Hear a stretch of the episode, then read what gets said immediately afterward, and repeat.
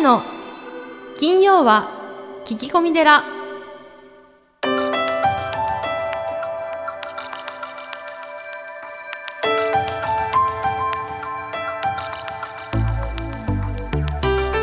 ようこそ架空のテラスタジオよりお送りする長谷の金曜は聞き込み寺。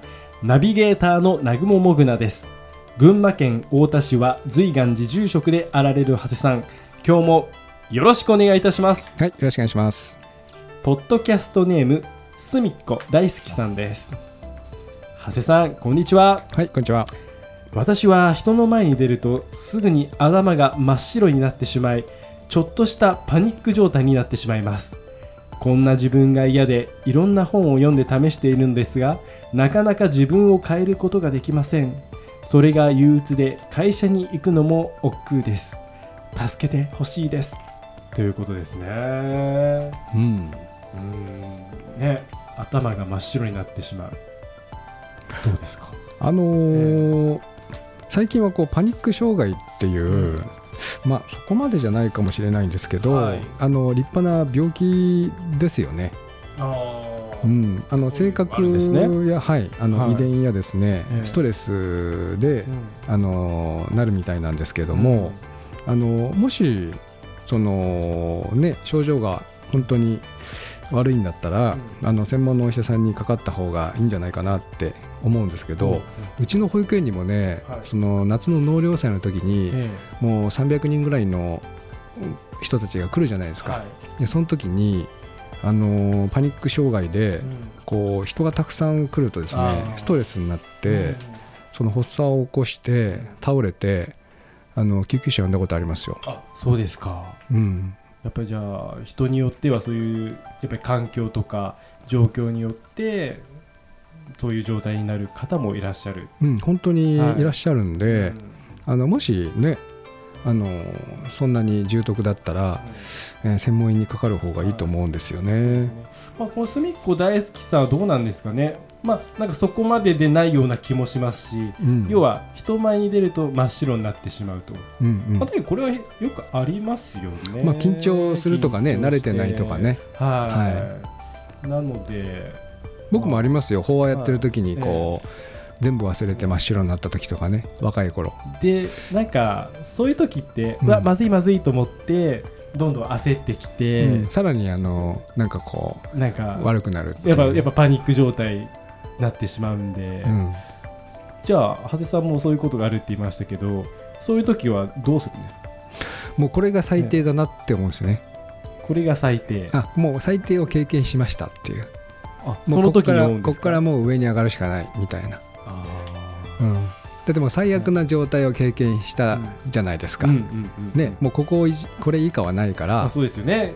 公演の時にうん。全て飛んじゃう、そうそうそう、ははいでそれも僕はハワイでやったからね、うん、それも相手外国人だから。うわーそれはもう本当にこれ以下はないみたいなところですよね。そう。それを比べると、はい。それを経験すると、まあ、日本でうん。例えば法話とかね、うん。講演会やるのはもうへっちゃらだし、ははい、もう90分ぐらいは何も見なくても喋れるしっていうふうにこうなっていくので、まあ小さなうん。経験っていうんですかね、それをたくさんこなしていくと自信がついてくるから、い、そうですね、はい、あの人前に出ても何とも思わなくなりますよね。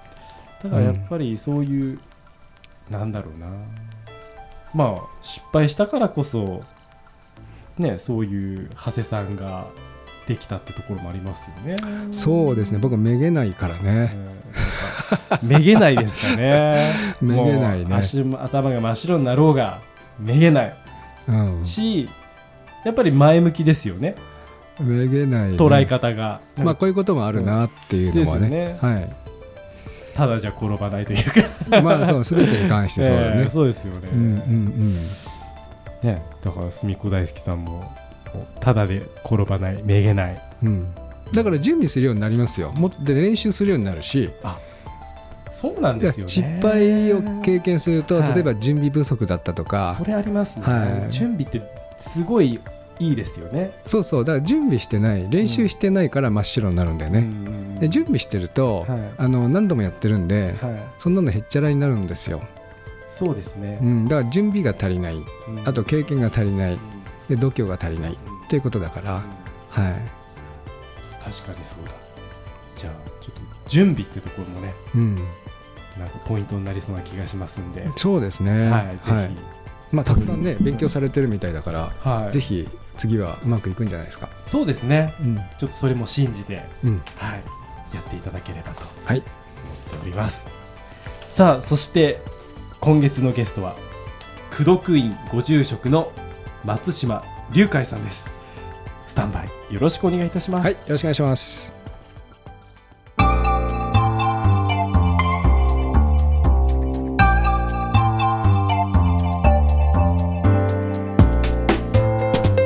えー、弘法大様の教えに、はい。硫黄の目には、えー道に触れて皆あー薬なり、はい。えー下法の人には、はい。あー公爵を宝と見るとあります、はい。これはどのような教えなんでしょうか、はいあのこちらの見方で物事っていうのは全てに価値があるってことを見出す。つまりあの全ての世の中のものからあの教えをいただくことができる。世の中のものみんな仏と見ることができるっていう教えなんですがこれどういうことかというとこの言葉にあの表されているのは例えばお医者さんから見たら道端に生えてる綺麗な花よりもその脇にはあの生えてる名もなき薬草の方に価値を見出すわけですよね。ああなるほど。一般の方だとあ綺麗な花ねってことなんですが、はい。はいうんうん。あのあこの毒ダミはこの薬になるこれは貴重だぞっていう価値をそこに人によって見出す点が違ってくるってことですね。うん。で下法の人というのは、まあ、あの鉱物に理解がある人はあこの鉱物はこれはちょっとあのかあの価値がありそうなあの物質を含んでそうだよっていうようなことをあの発見することができるってことですよね。うん。何にも知らない人が見たらただの石ころってことうんになるわけなんですが、ですね。でこれのですね、はい。あの顕著な例がですねあの何年か前にあのノーベル医学生理学賞か、えーを取ったあの北里大学の大村聡先生だ、はいはい。があのどっかアフリカの方での風土病の特効薬を、うんにあの必要なあの物質が含まれるその、えー細菌を発見したんです。そうですね。えーそれでノーベル賞を取ったんですが、はい。でその、えー、と最近発見したのが、えー、と静岡のなんか伊東かなんかのゴルフ場ですよ。そうでしたね。でそうなんですよ。で別にゴルフ場が悪いっていう話じゃないんですけどもあの普通の人はその辺の土なんか掘ってこないわけですよそうですね。あの先生はあのどっかにそういう物質があるかもしれないって言っても必ず財布の中に袋を何十枚も入れてて、ええ。行った先行った先で土を採取してあそれでもう何何百か何千か分かりませんけどたくさんのものをもう全部実験してで、あのー効果があったのがそのゴルフ場の土だったんです。うん。でまさにあのなんでしょうそういった思いですとか、うん。その技術ですとか知識とか、うん。そういった方にかかったらその辺の土がもうノーベル賞になるっていう。確かにね。これそういったのがこの言葉に表されていると思うんですがですからあの、まあ、無駄がないようにって言ったらすごくベタなのかもしれませんけど、えあの我々の社会でもそうだと思うんですよね。とかく、まああの経済ですとかその身分ですとかあのそういったもので上下が決まってくるですとか価値があるとかっていう見方をするんですけども、うんまあ、仏教全般そうなのかもしれませんけど、まあ、どういう存在どういう状態にでもこれ役割を見出すことができる、見出さなければいけないっていうことなのかなって思うんですね。ああありがとうございます、えー、功徳院様の、はい。今回あの境内を拝見させていただきまして、はい。たくさんのさまざまな墓地がええ。ございます、はい。でえー、とコンセプトといいますか、はい。まあ、あの理念も掲げておられましたけども、ええ。そちらの方を教えていただけますか？はい、あのまず一言であのキーワードを申し上げますと誰でもいつでもお気軽にっていうようなことになってくると思います、うん。で誰でもというのはとかく、まあ、あのお寺さんというのはあの例えばお墓を持つにしても檀家にならなければいけませんよ、はい。であるとか、あの宗教宗派は自由なんですよと言っても今までの宗派は自由だけどこれからはうちの宗派でお経をあげるようにしなさいね、っていうことが、まあ、いわゆる制約のようなものが多いと。はい。まあ、一般に言われております、ん。まあ、実際どうか、まあはい。置いといても、はい。あのなので、まあ、あの敷居が高いっていうんでしょうかね、あとこういうこともあります。あの一昔前の考え方で言うとあの長男さんがいない人はうちはお墓はお断りですよ。つまり後継ぎがいないと、はいはい。そのお墓というのは建てたはいいあの、はい。お骨を入れたはいいんだけど、あと管理する人がいなくなっちゃうと、お寺さんとしても非常にその、まあ、あの言い方悪いんですけど困ることになるわけですね。というあのつまり制約のもとにその示談関係つまりお寺と一般の関係が成り立ってたっていうのがあるんですが、そういう関係をあの制約を、まあ、取っ払ったっていうあたりに、まあ、特徴が一つ、誰でもというところにあるのかもしれません。はい。でまあ、いつでもってことですね、はい。これもやっぱりこれ生き方の問題にもなってくるのかもしれませんがあの、まあ、一昔前まではあの自分の死後のことは子供たちが面倒を見てくれるもんだと、うん。お葬式にしろお墓にしろ、はい。でそうなんではなくてやっぱりこのお墓っていうのが生きた証でありその個性が出るものでありますし、まあ、そういったところから、まあ、本当は元気なうちに自分で決めておくことっていうのはすごく大事だというふうに思ってるんですね、ん。ですからお墓というのは死んでからという常識ではなくいつでもどうぞ。という姿勢でやっております。であと、まあ、お気軽にって言いますのは、はい。まああの一言で言うとできるだけ費用を安く、あのお寺の維持に関わる費用はあのお寺の維持にかかる費用というのは、まあ、必要ございませんよ。っていうつまりあの檀家にならなくてよいというのはある種そういうことなんですよね、檀家さんというのはお寺を護持する守る団体なわけであってスポンサーなのですが、はい。まあ、そういった存在ではなくってあの、まあ、お墓を利用したりお寺の行事に参加をしながら、まあ、あの自分たちが必要なサービスを受けた時に、お布施を払っていただくような形式で運営をするお寺なのであって、まあ、そういう意味でもあのお気軽にうん。どうぞというようなことになってくるわけです。はい。これはでもあの今から30年前ぐらいだととてもこう斬新そうですね。だったですよね。そうです。あのこれはもう私の父がそういうその姿勢で、はい。あの始めたんですけれども、はい、つまり檀家さんというそのくくりに頼らないようなお寺というのは常に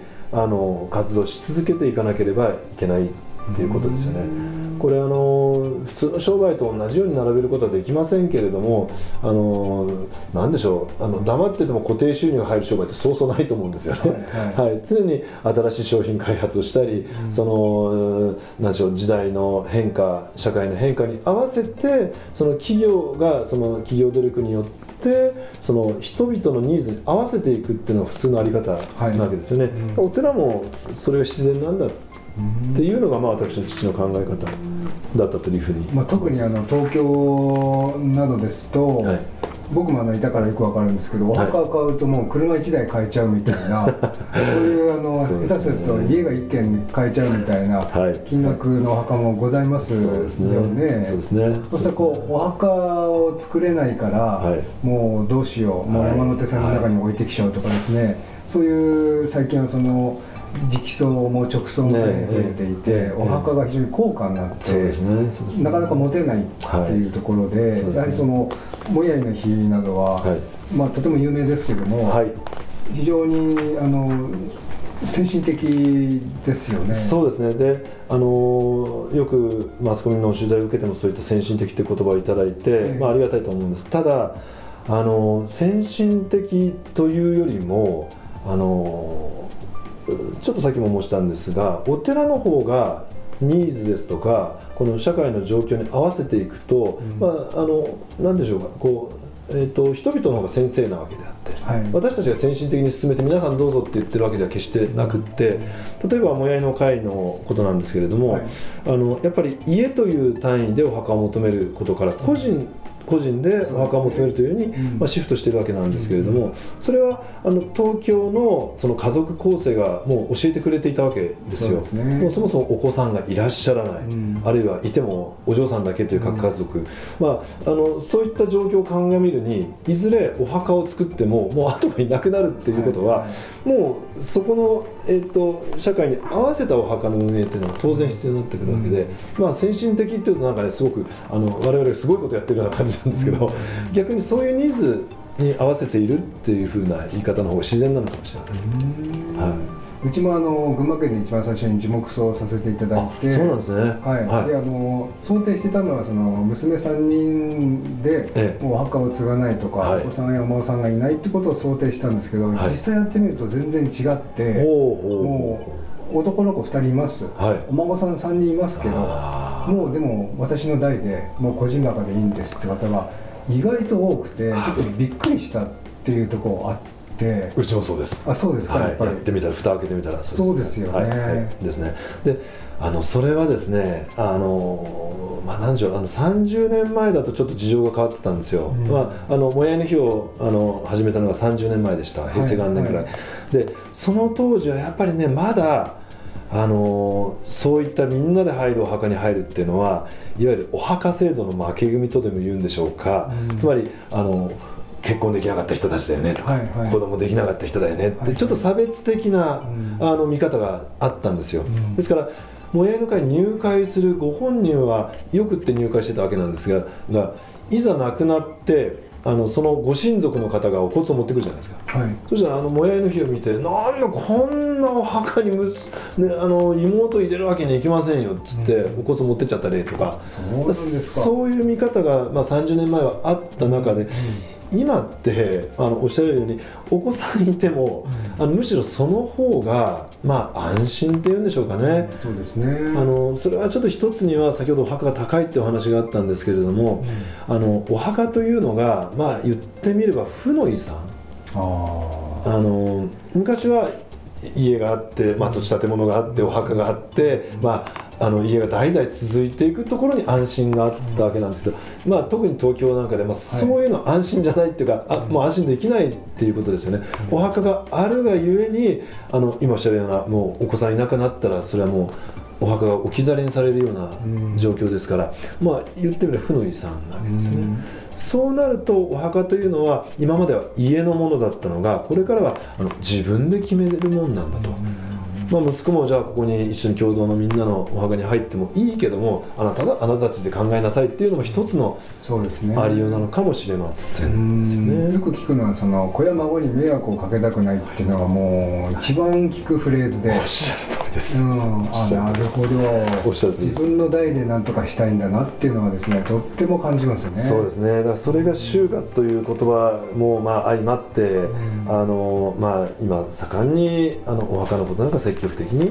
決める方が増えてきたような気がいたしております。ありがとうございます、はい。ちなみにあれですかこう松島さんのところの永代供養墓というのは、え。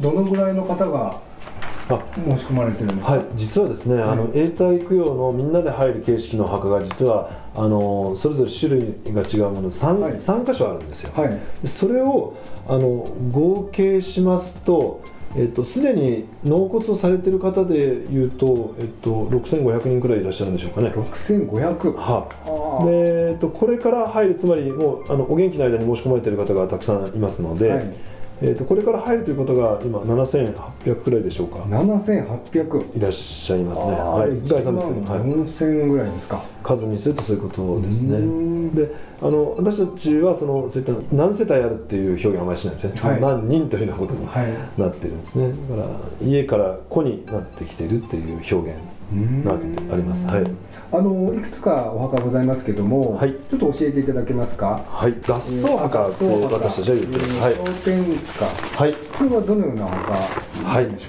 商店塚はですね、はい。これはあのお名前の表記を一切その物理的な石ですとか木に刻むことはなくあのパソコンの画面にその名前ですとか戒名あるいは写真ですとか、えー残された人に残したい言葉ですとかそういったものをあの表示させる形式のお墓でちょっと特徴が実は。そこにあったえお墓ですね。そうですね。あそこの画面にはい。顔が出てくる。そうなんです。あのお参りに来た方がその ID あの IC カードをかざすとですね、はい。その目的とする方が、あの表示をされるという形式。あそれはまた面白いですね。はい。へえおやいの日はどのようなこれは有名ですけども。そうですね、ははい。い、もやいの日はですね、はい。一言で言うと、お元気な間に、まあ、あのもやいの会に入会をしてで、そこでのご縁作りをすることを大切にしている会なんですね。ん。で従ってどういうことが言えるかというと亡くなってからの納骨はお断りということになります。つまりなってからのごをはいはい。つまりあのもやいの日というのはまあ申し上げるんですその会員さん同士がその相互交流をするための、はい。えーグループなんですね。うん。であのつまりお墓に入ることは最終目的なのですがそこだけが目的ではなくまあ、生前からあその縁作りをしてそのご縁ができた仲間と一緒に入るためのお墓なんですね。あなるほど、はい、つまりまあ一言で言うと会員制のお墓ということにもなるんですけれども、亡くなってからではそういったもやいの会の趣旨も理解できませんし、はい。ご縁を作ることもありませんので、うんお断りをしているということなんですね。ね。はいそれまた素晴らしいですね。じゃあこう自分の顔見知りの人と、ええ。まあ一緒に入れるっていうことなんですね。そうですね。あの、結局そこにも先ほどの家から子にっていうことにつながってくるわけなんですが要するに血縁とか、まあ、宗教、まあ、つまり檀家ですとか、まあ、国籍もそうなのかもしれませんし、昔のお寺でいうと地域ってこともそうなのかもしれませんが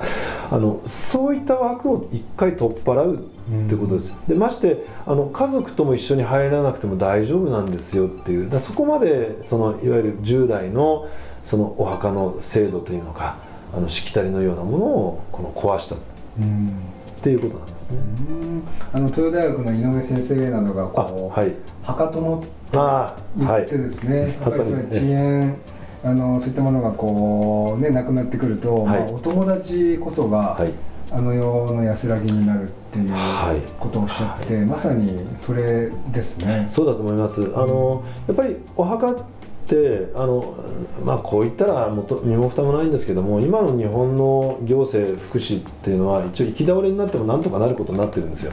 ねあのまああの市があの引き取って最低限のダビに付して、うん。であのお骨を引き取る業者もちゃんと決まって一応大丈夫なんです、ただやっぱりお墓っていうのはやっぱり生きた証のようなものでありますしあのその将来その死後のその生き方っていうんでしょうかね。あのし人の命っていうのはほんの本当にこの現世で生まれて亡くなるまでの短い何十年かの短いものなんではなくてやっぱりあの帰るって言いますけどもはい。もともといたその世界に戻っていくだけのことなわけででそういうことをイメージさせるための大切な住みかなわけですよ。そうなるとやっぱり生きているうちにあの考えたりですとか誰と入るっていうのはやっぱり大事なんですね。そうするとこれはちょっとまたあの批判を買うう言い方なのかもしれませんがよくあの夫と一緒に入りたくないって方が最近 いてそこはやっぱり結構厳粛に受け止めるべきだと思うんですよ。それは単に夫婦仲がうんぬんではなくって、あの最近ちょっといろんな方のお話聞いて思ったんですけど女性ってなんかどっかの家に嫁ぐっていう意識ってあるじゃないですか。はいはい。であのそうするとあの自分の生まれた家を捨てて家に嫁いででその行った先が例えば、まあ、あの転勤族であちこち転々としてるとかあのなんかあのその旦那は自分の戸籍がねちゃんと本籍がきちんとあるから、どこに住んでても住民票が違うだけで本籍がししっかりあってで最後はそこに墓に貼るんだって、なんか足元がしっかりしてるんですよ。はい。だけど女性ってなんかいつも仮暮らしみたいな、あのなんか自分がどこに根ざしているのかがちょっとはっきりしないっていう場面ってすごくあるんですよね。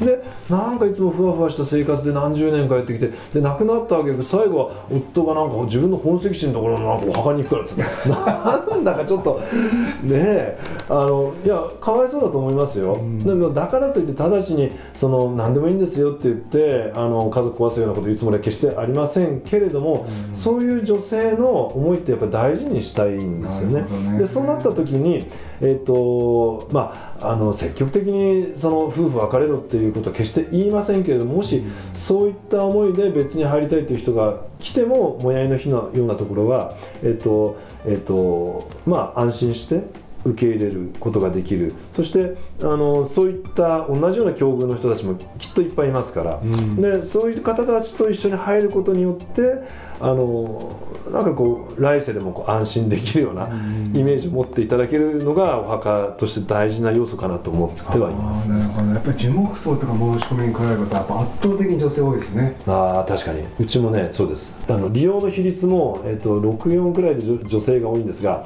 あの見てるとあのあの決定権を持ってるっていうかあのお墓のこと積極的に考えてるのは女性ですよね。女性です。絶対女性男性ですは奥さんについてきた。はいはいはい。方がもう多い、はい。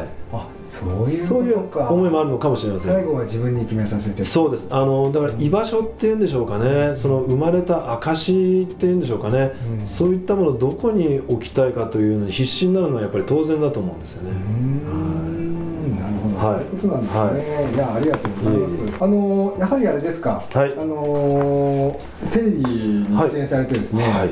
あのたくさん講演会とかはい。増えましたですか、あのおかげさまでという言い方は適切じゃないんですが大変増えました、うん。あのテレビで見るとなんだかすごい坊さんに見えるらしい で皆さんね私のあの本性を知らずにですねあこの人ならいい話してくれるだろうってみんな勘違いして寄ってくる。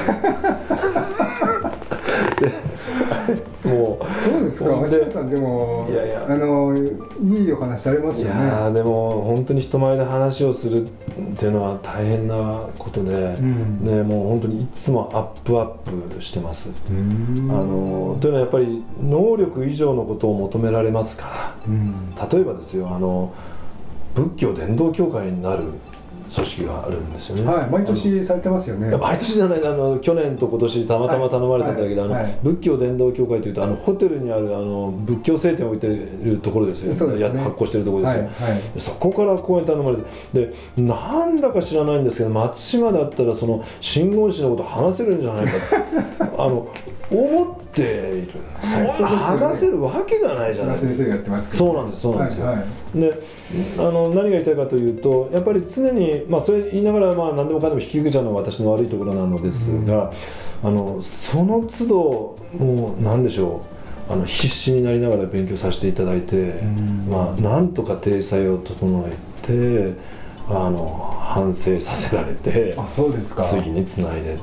うん。でこれねあの前昔ね聞いた話なんですけどタモリさんが言ってたんですけどやっぱりね今まで小さい仕事は来ないっておっしゃられたことがありました。今までより小さい仕事は来ない。はい。あ今までやった仕事より小さい仕事は来ない。はい、でそれは何が言いたいかっていうと、あの今までよりも大きな団体とか大人数になっていくんですよっていう意味のその小さい仕事が来ないっていうことではなくて、例えば100人の仕事を受けた後に10人の仕事を受けたとするじゃないですか、はい。でこれ私のおあのた体感というか、まあ、思ったことなんですけどあの仮に10人の仕事になってもあこれはえらいことになったぞってなぜか思うんですよ。うんそのなんか知らないですけど前回やった仕事より大変に感じちゃうんですよ。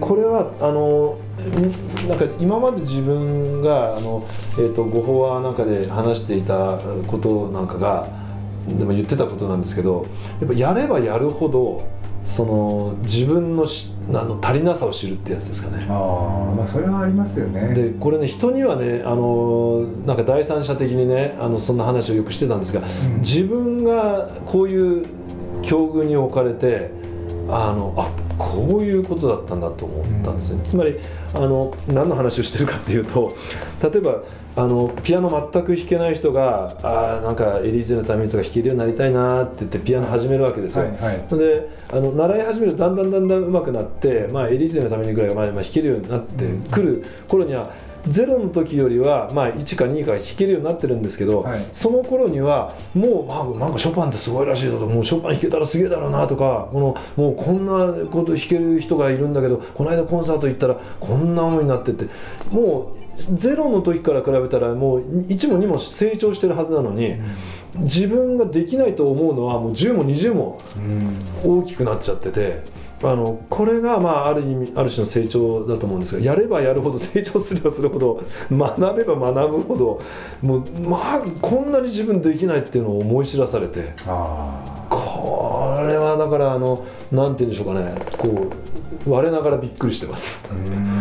それステージに呼ばれる真島さんがいらっしゃるからですよね。ああそうなんという言い方もできるんですが、でもあんまりでもそこばっかり気にしすぎてると何もできなくなっちゃうんですけど、あの普段あのご法事の時などにもあの気軽にお話ししてたのがもうだんだん緊張して「あ今日何の話？いや前回これ話したから」でなんかすごいねあの何でもかんでも緊張するようになりました。あの本当に。でもあれですよ小田塚さんがはい。視聴者に見えませんか、あーまあ視聴者と言ったら軽くなっちゃうかもしれませんがでもはい。あのすわかります。あの緊張という意味では。うん。つまりでもそれはあの自分に対しての警鐘だとも思うんですよね。注意だとも思うんですよね。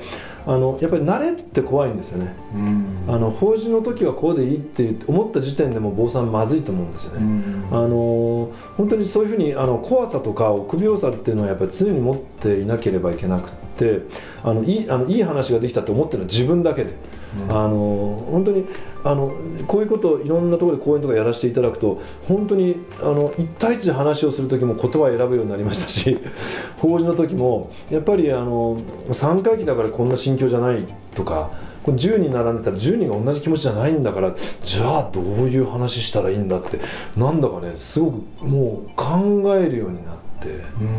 まあこれ当たり前のように考えなければいけなかったことなのですが、あのこういったようなことをやらせていただいてやっと自分であの体感できたという思い。まあ、テレビなんかの場合はね不特定多数が見てますんで、はい。その一般の人に分かりやすく、ええまたあのコメントも短くみたいなところは要求されますけどねね。やっぱ法事の場合はその人のバックグラウンドっていうか目の前にいるのでね。例えば旦那さんが亡くなった場合はこの奥さんに対して今回はお話しますっていう、はい。はいこう焦点を絞れるところありますよあね。確かにそうなんですね、ん。まあ、あのある種だからオーダーメイドの話っていうことになってくると思うんですその人向けっていう。あのテレビなんか不特定多数なんかですとある種キャッチーであの公式的な言葉が要求をされると思うんですけれども、うん。でもやっぱりそのオーダーメイドっていうのはすごく逆に難しさを私は感じているんですね。あの法事あるいはこれお葬儀なんかでもそうですけどあの確かにそのご葬儀さんつって、まああのえっとご家族に向けて話をするわけなんですけどでもそこに親族がいたりみんな思いとか距離が違う人たちじゃないですか。ね。まして宗派も違う人たちなわけですからやっぱりあの試されますよね。言葉を選ばなければいけませんし。だからそういう意味ではあのなんでしょう。緊張しいのになりましたよね。ああそうですか。もういつも緊張してます。今も緊張してます 本当です。本当にあのだからあの、まあ、まあ話戻りますけどタモリさんが言った今までより小さい仕事は来ないんだっていうのはそういうことなんだなと私は理解したんですよ、まあ、タモリさんどういう思いで言ったのか分かりませんよ、はいはい。あのどんどんねあのあの与えられる場が大きくなってくるって意味なのかもしれませんが私はさっき言ったように100人の仕事の後に受ける10人の仕事の方が私は怖いんですね、それだけもうあの怖さと緊張感を持って、はい、今日も臨んでおります。ありがとうございます。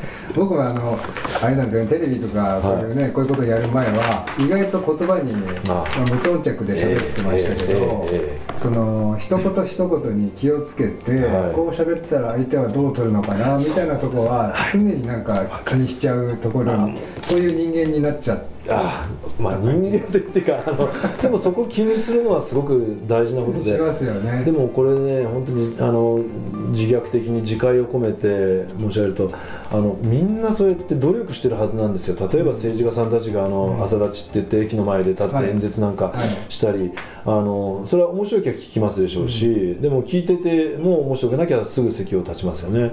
でこれあの落語ですとかいろんな芸も同じだと思うんですね。面白くなきゃ席を立つ。で学校の先生だって今いろんなモンスターなんとかっていてあの面白くない授業だったらすぐクレームがついたりしますけどやっぱり努力をしますじゃないですかだから話を聞いてもらうためにみんなあの努力しますよね、どんな話題でどんな出だしでってあのお坊さんってやっぱりそこ比較的甘かったと思うんですよ、うん。あの法事の席行ったらみんな逃げられないですから。そうですね。ね面白くないって席立てるわけがないという雰囲気の中で半ば強制的に聞かされていい話でしたって言わないとまずいような感じになっちゃってる雰囲気の中でねうんお坊さんが鍛えられる場が多分多くの方がきっとそんな状況だったんじゃないでしょうかね、うそういうメディアなんかっていうのはやっぱりこの長く喋ってるとカットされちゃいますし、ね。で生なんかですねあの長谷川先生ももうバイキングなんかであれですけど、あの CM に行かれちゃったりしますから、やっぱりまずドア頭にこれを言わなきゃっていうのがあったりですとか。まあ、そういうのはあの結構気をつけてはいるんですけど、まあ、今日この場でもお分かりの通りそんなにうまくできませんけどね。えーでもあの何回か出てると、はい。だんだんこういつ刺されてもいいやみたいな自然体じゃないと、はい。これあたふたしてダメだっていうのがああってですね、はい。最初こう緊張するじゃないですか、はい。これ喋ろうって言っても、はい。そのね MC の人が刺してくれなかったり、はいはいはい。で下手すると飛ばされたり、はいはいはい、ねこう一言もコメントなしに終わったこともあるしありますね。はいはい多いって思いますよね。そうですね。だからこう刺された時にはい。スパッて答えて、あのーそこにこうねマッチングするっていうのは、はいはい。これもう一つの芸だなって思いだましたね。うんだと思います。しやっぱ集中力ですとか、あのないいつあの振られてもいいように常にもう考えてなければいけませんしまあやっぱり芸であり技術なのかもしれませんよね。ですよね。はい。だから僕もこの最近こう法事とかお葬式だともういる人の顔見て、あー。あ今日はこんな感じかなみたいなこうええ空気読むっていうか、それでこううまくいったかないかなかったかなみたいなのはね確かにそれはありますね聞いてみるみたいな話ですけど。ありますね。うんズズズ随願寺随願寺にまつわる最新情報をズズズズっとクローズアップしてまいります。行事のご案内講演会コンサート情報エトセトラ。さあ今週は何でしょうか？はい、えー8月24日午前10時より特別養護老人ホーム森田にて田島誠一先生による講演会を行います。演題は人生の最後をどう迎えるのかホスピスとお緩和ケアの観点からということでお話しいただきます。はい、えー詳細をもうちょっと教えていただいてもよろしいですか？はい、えー田島先生はですね日本福祉大学のお福祉経営学部の、えー教授でおられまして、えー介護福祉に関してですねとてもさまざまなことをおされている先生で詳しくいろんなことをですね、えー特に今回はあの人生の最後をどう迎えるか、まあ、よく就活と言われますけれども、はい。そのお話をしていただきます、えー無料ですのでぜひあのたくさんの方にですねおいでいただければと思いますはい、そうですね、えー気になる方はどちらをチェックすればよろしいでしょうか？はい、えー特別養護老人ホーム森田のホームページの方に詳細が出てますので、えーファックスで、えーお申し込みください。はい、ありがとうございます。以上、ズズズ随願寺でした。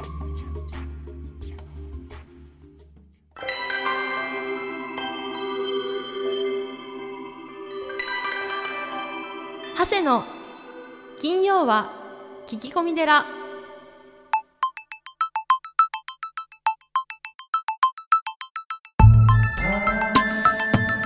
長谷の金曜は聞き込み寺いかがでしたか？この番組ではリスナーの皆様からお悩み相談メールを募集しています。メッセージは随願寺のホームページからお悩み相談メニューをクリックしてください。お便りを採用された方には長谷の著書お坊さんが教える悟り入門をもれなくプレゼントまた講演会法話会のご依頼もこちらから www. 随願寺 .com www. 随願寺 .com これまでの講演会ライブの模様もホームページから有料でダウンロードできますのでぜひチェックしてみてくださいねそれではまた次回も。未知なるテラスタジオでお会いしましょう。合唱。